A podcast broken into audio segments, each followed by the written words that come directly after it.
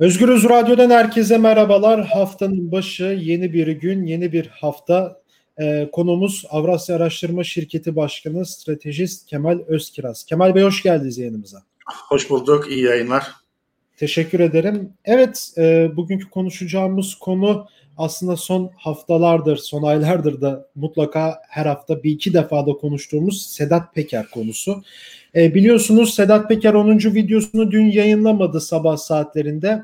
E, bununla ilgili de e, işte Türk istihbaratının e, bir Birleşik Arap Emirlikleri'nde Dubai'de olan Sedat Peker'e bir operasyon yaptığı iddia edildi. E, ve Türk yetkililerin akşam saatlerinde bu operasyonla ilgili bilgi verileceği sosyal medyadan dolaşıma girdi e, enteresan bir şekilde. Ama Sedat Peker'e yakın olan bir isim e, basın danışmanı olduğu söylenen bir isim ise e, Birleşik Arap Emirlikleri yetkililerinin Sedat Peker'i e, davet ettiğini e, dile getirdi ve sabah saatlerinde Sedat Peker çıkıyor Birleşik Arap Emirlikleri yetkilileriyle hiçbir elektronik cihaz yanına almıyor e, ve geri dönmesini umuyoruz dedi e, basın danışmanı olduğu söylenen kişi. E, böyle bir tweet attı. Bu tweetten 30-40 dakika sonra da gece saatlerinde gece yarısı da Sedat Peker e, kaldığı yerden devam etti tweetlerine. Evet Birleşik Arap Emirlikleri yetkililerinin daveti üzerine görüşmeye gitmiş e, kibar davranmış Birleşik Arap Emirlikleri yetkilileri bununla ilgili de bilgi verdi. Şimdi biraz şeyi konuşacağız. Yani dün de bizim gördüğümüz itibariyle Kemal Bey insanlar e, iki grup var daha doğrusu. Bir grup sempati duyuyor. Daha önce sempati duymadığı halde sempati duymaya başlıyor bu açıklamalardan kaynaklı. E, bir grupta ciddi anlamda yani bu devletin içerisinde yer almış bir isim direkt Erdoğan'ın yanında yer almasa bile Erdoğan'a yakın olan isimler yanında yer almış bir isim. Yani eşit Sedat Peker eşittir AKP yorumları yapılıyor ve söylediği her şeyin her iddianın ciddi şekilde değerlendirilmesi, konuşulması gerektiğini savunuyor ki ben de o kanaatteyim, o fikirdeyim. Ee, ve tabii ki de savcıların herhangi bir soruşturma açması vesaire vesaire de eleştiriler arasında. Şimdi insanlar yurttaşlar Sedat Peker'e umut mu bağladı Kemal Bey?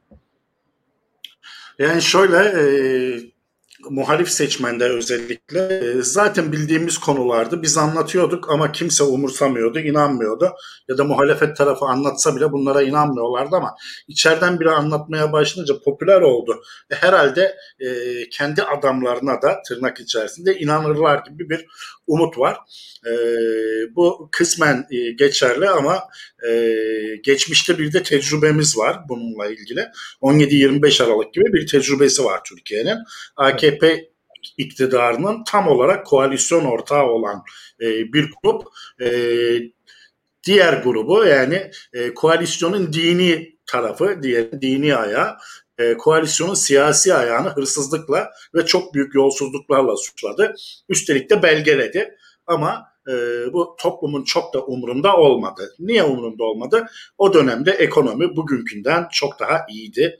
O dönemde e, demokraside demokraside geriye gidiş bu derece e, ileri noktada değildi. O yüzden toplum durumundan memnundu. Tırnak içerisinde aman çalıyorsa da çalışıyor dediler. Ama bugün durum ondan çok ileri noktada. Ee, insanların fazla umut besleme sebebi de bu. Zaten bir ekonomik kriz insanları vuruyordu. Bu ekonomik krizin sebebinin AKP'nin yolsuzlukları olduğunu, AKP'nin şirazeden çıkmış olduğunu Sedat Peker'in anlatması ve içeriden birinin anlatıyor olması muhalefet tarafında seçmenlerde bir umutla karşılandı. Yoksa normalde inanılacak şeyler değildi. Dün e, neydi o inanılacak olmayan şeyler? Dün Sedat Peker'in e, yakalandığı bilgisi e, yalan bir bilgiydi, servis edildi. Ben e, Birleşik Arap Emirlikleri'ndeki bir gazeteci dostumla irtibat kurdum. E, e, Sedat Peker daha açıklamalar yapmadan önce e, o gazeteci dostum öyle bir durum olmadığını, Sedat Peker'in Birleşik Arap Emirlikleri yetkililerince davet edildiğini, kendisine e, muhtemelen bir takım uyarılar yapılıp serbest bırakılacağını söylemişti. Ben de bunu duyurduğum e, sıralarda Sedat Peker zaten tweet attı ama bakın ben bunu duyurmaya başladığımda gece 12'de yayında Yaklaşık 12 bin kişi vardı tamamına yakına muhalif ve hepsi Sedat Peker'in yakalanmadığına çok sevindi.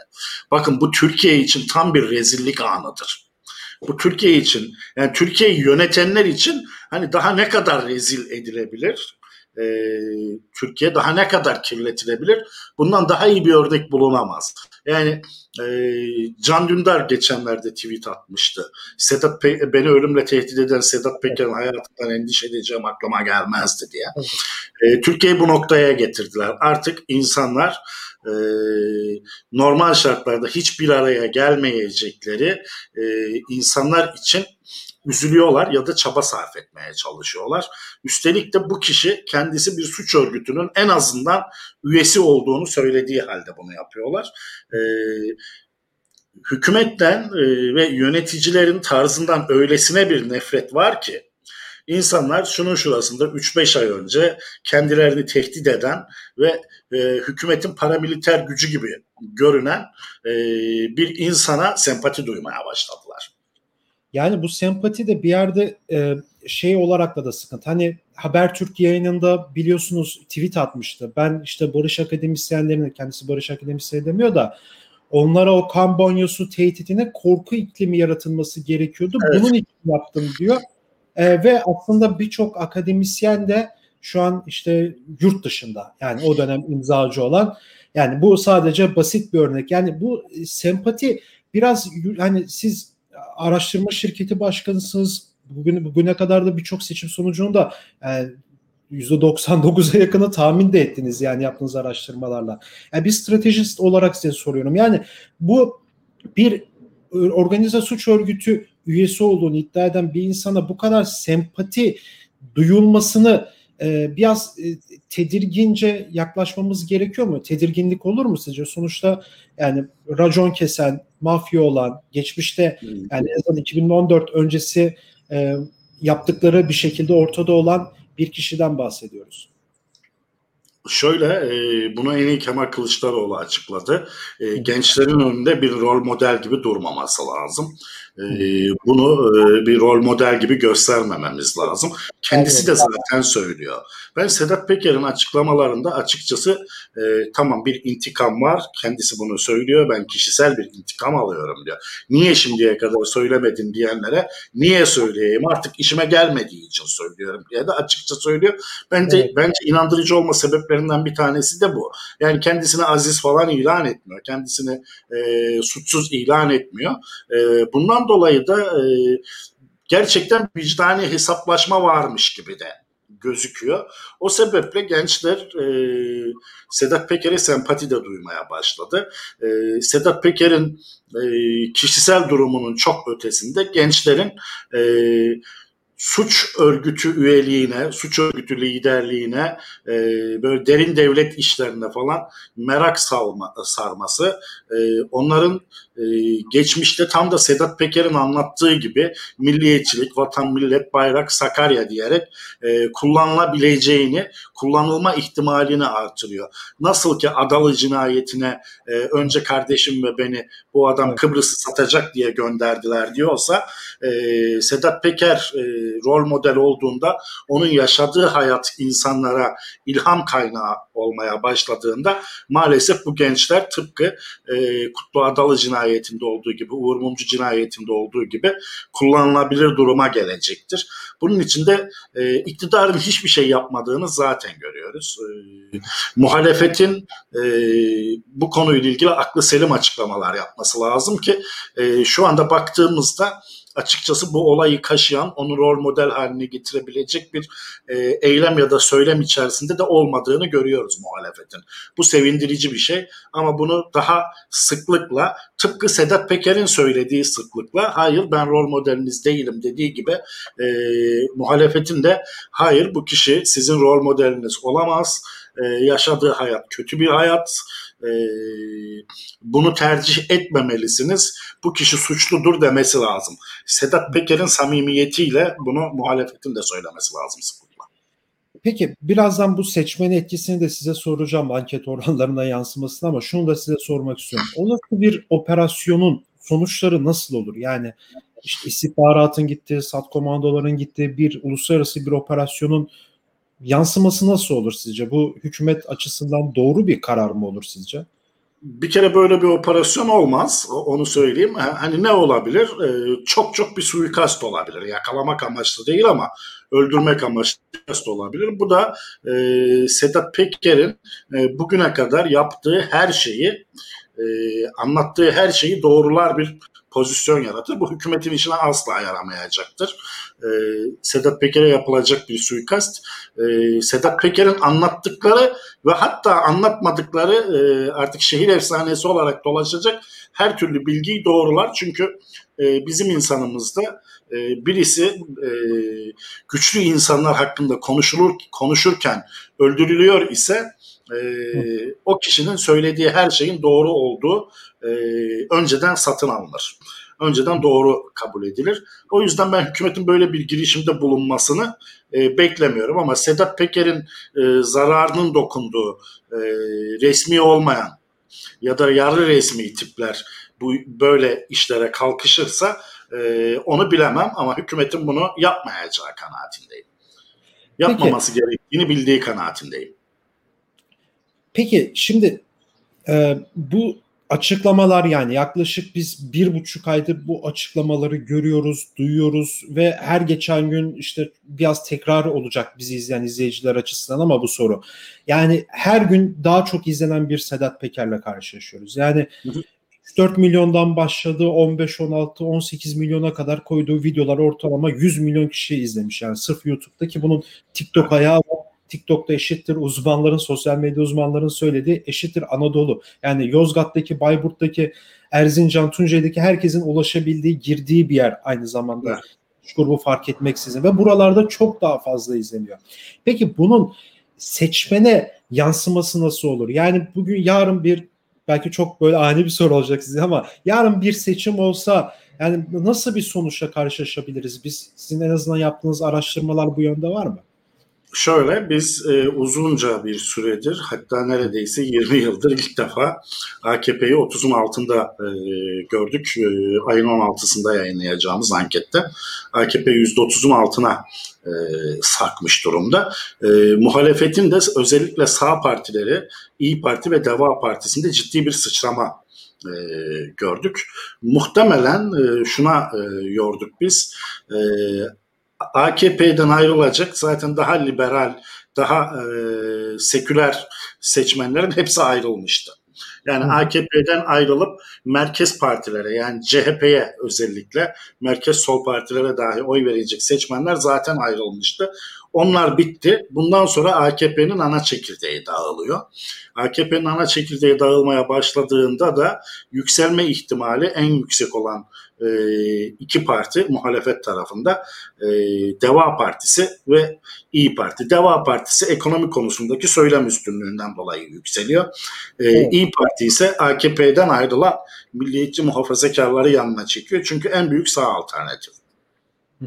Onun dışında da e, MHP'nin de e, bugünlerde yükselişini görebiliriz. Çünkü AKP'den ayrılan seçmenlerin bir kısmı MHP'de takılıp kalabilir. Şu anda elimizde öyle bir emare yok ama bunu görebiliriz. E, AKP'deki bu dağılmanın ne kadarı Sedat Peker'le ilgilidir bunu, bunu bilemiyoruz. Çünkü insanlara e, neden e, oy verme davranışınızı değiştirdiniz ya da Sedat Peker'in etkisi oldu mu e, gibi e, bununla bu seçim sorusuyla bağlantılı bir sorumuz yok. Ama genel olarak tüm insanlara yani e, özellikle de son seçimlerde Cumhur İttifakı'na oy veren seçmenlere e, Sedat Peker'den sonra AKP'ye, Cumhurbaşkanı'na ve hükümete ve Cumhur İttifakı'na bakışınız ne yönde değişti diye soruyoruz. Olumsuz değişti diyenler ciddi oranlar. Bu da Sedat Peker'in e, açıklamalarının AKP'nin e, oy oranı üzerinde ciddi etkisi olacağını gösterir. E, olacağını diyorum çünkü daha henüz yansımalarının tam olarak oturmadığını düşünüyorum.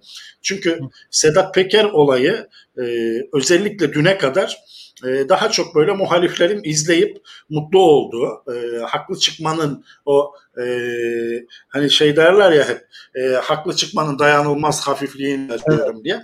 E, muhalifler haklı çıkmanın dayanılmaz hafifliğini yaşayarak mutlu oluyorlardı. Ama dünkü e, özellikle suikast, işte yakalanma, e, yok migrasyonu gibi haberler durumu iyice kriminal hale getirdi. Bundan sonra ben Sedat Peker videolarının çok daha etkili olacağını düşünüyorum. Eğer video yayınlayabilirse. E, ve oy oranlarına yansımalarının Haziran'dan Temmuz'dan sonra e, olacağı kanaatindeyim. Evet yani bu sizin yayınlamadığınız anket ama 16'sında yayınlanacak anketten siz verileri açıkladınız az önce. Yani yüzde AKP yani ilk defa yüzde 30'un altına indiden yani çok ciddi bir oran aslında.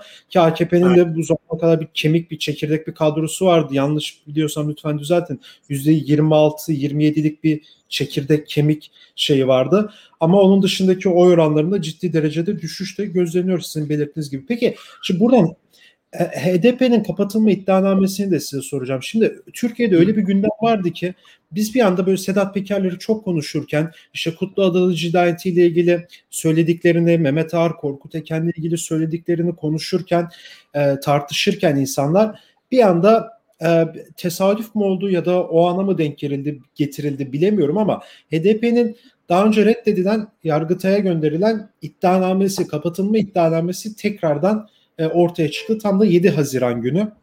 E, yani o 6 yıl önceki ilk barajın kırıldığı güne de bir şekilde denk geldi. Tesadüf evet. mü bilemeyeceğim. Şimdi bu tartışılmadı. Yani ilk HDP kapatılma iddianamesi çıktığında e, ortalık bir anda ayağa kalktı. Herkes tartışıyor, soruyor, soruşturuyor, iddianameye bakıyor vesaire vesaire. Ama bu sefer bir gün, bir buçuk gün ya konuşuldu ya konuşulmadı e, tekrardan Sedat Peker'e geçildi. Yani bu şunu sormak istiyorum. Hükümet burada bu bir tesadüf müydü yoksa yani biraz olsun şu gündemi değiştirelim. Zaten bu bizim gündemimizdeydi. Tekrar bunu gündeme mi sokalım dedi. Ben e, ikisinin de olmadığı kanaatindeyim. Ben Biden görüşmesinden önce hükümetin başka bir şey denediğini düşünüyorum açıkçası. E, Biden'dan muhtemelen HDP'siz bir açılım e, izni isteyecekler. Yani HDP'yi kapatalım. E, siz bana reformist hükümet ol diyorsunuz. Ben MHP sırtımdayken reformist olamıyorum. E, MHP'yi şimdi e, gönderirsem MHP HDP'nin kapatılması üzerinden bana e, çok büyük muhalefet yapacaktır. E, o yüzden HDP, e, MHP'yi göndermeden önce HDP'yi kapatmalıyım ve e, HDP'siz de bir açılım süreci yönetebilirim e, şeklinde ikna etmeye çalışacak bence e, Joe Biden'a.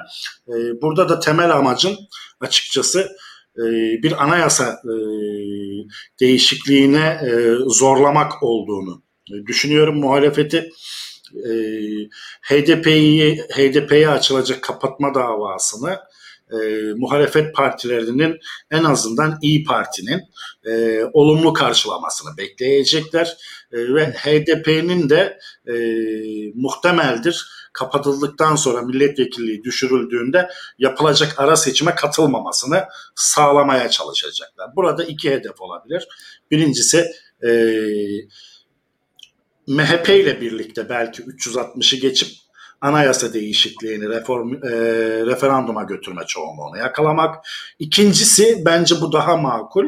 E, şu anda e, Türkiye Büyük Millet Meclisi'nde AKP haricinde herhangi bir partinin 8-10 milletvekilliği dahi düşse AKP karar yeter sayısını tek başına yakalayabiliyor. Yani mevcutta kalan milletvekili sayısının e, yarısının bir fazlası.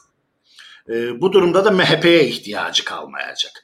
Muhtemelen AKP bir taşla iki kuş vurmak istiyor. Birincisi HDP'yi kapatmak, oradan milliyetçi oyları kendisine e, çekmek. İkincisi e, reform yapabilmek için de reformist bir hükümet görüntüsüne yeniden kavuşabilmek için de e, MHP'den kurtulmak. Bu da MHP'den kurtulmanın en kolay yolu da e, hiç anayasa değişikliğini falan zorlamadan e, karar yeter sayısını yakalamak. Yani MHP aslında HDP'nin kapatılmasını isteyerek bir anlamda kendi ayağına kurşun sıkıyor. HDP kapatıldığında yapılacak ara seçimde AKP'nin 6 milletvekilliği kazanması, kazanması bile 6 milletvekilliğini bile kazanması e, MHP'den e, mecliste MHP yükünden kurtulması anlamına gelecek. E, bence hedeflenen bu. AKP böylece e, reformist bir hükümet e, görüntüsüne kavuşmayı, dünyada para bolluğu varken Türk Türkiye'ye para getirmeyi hedefliyor.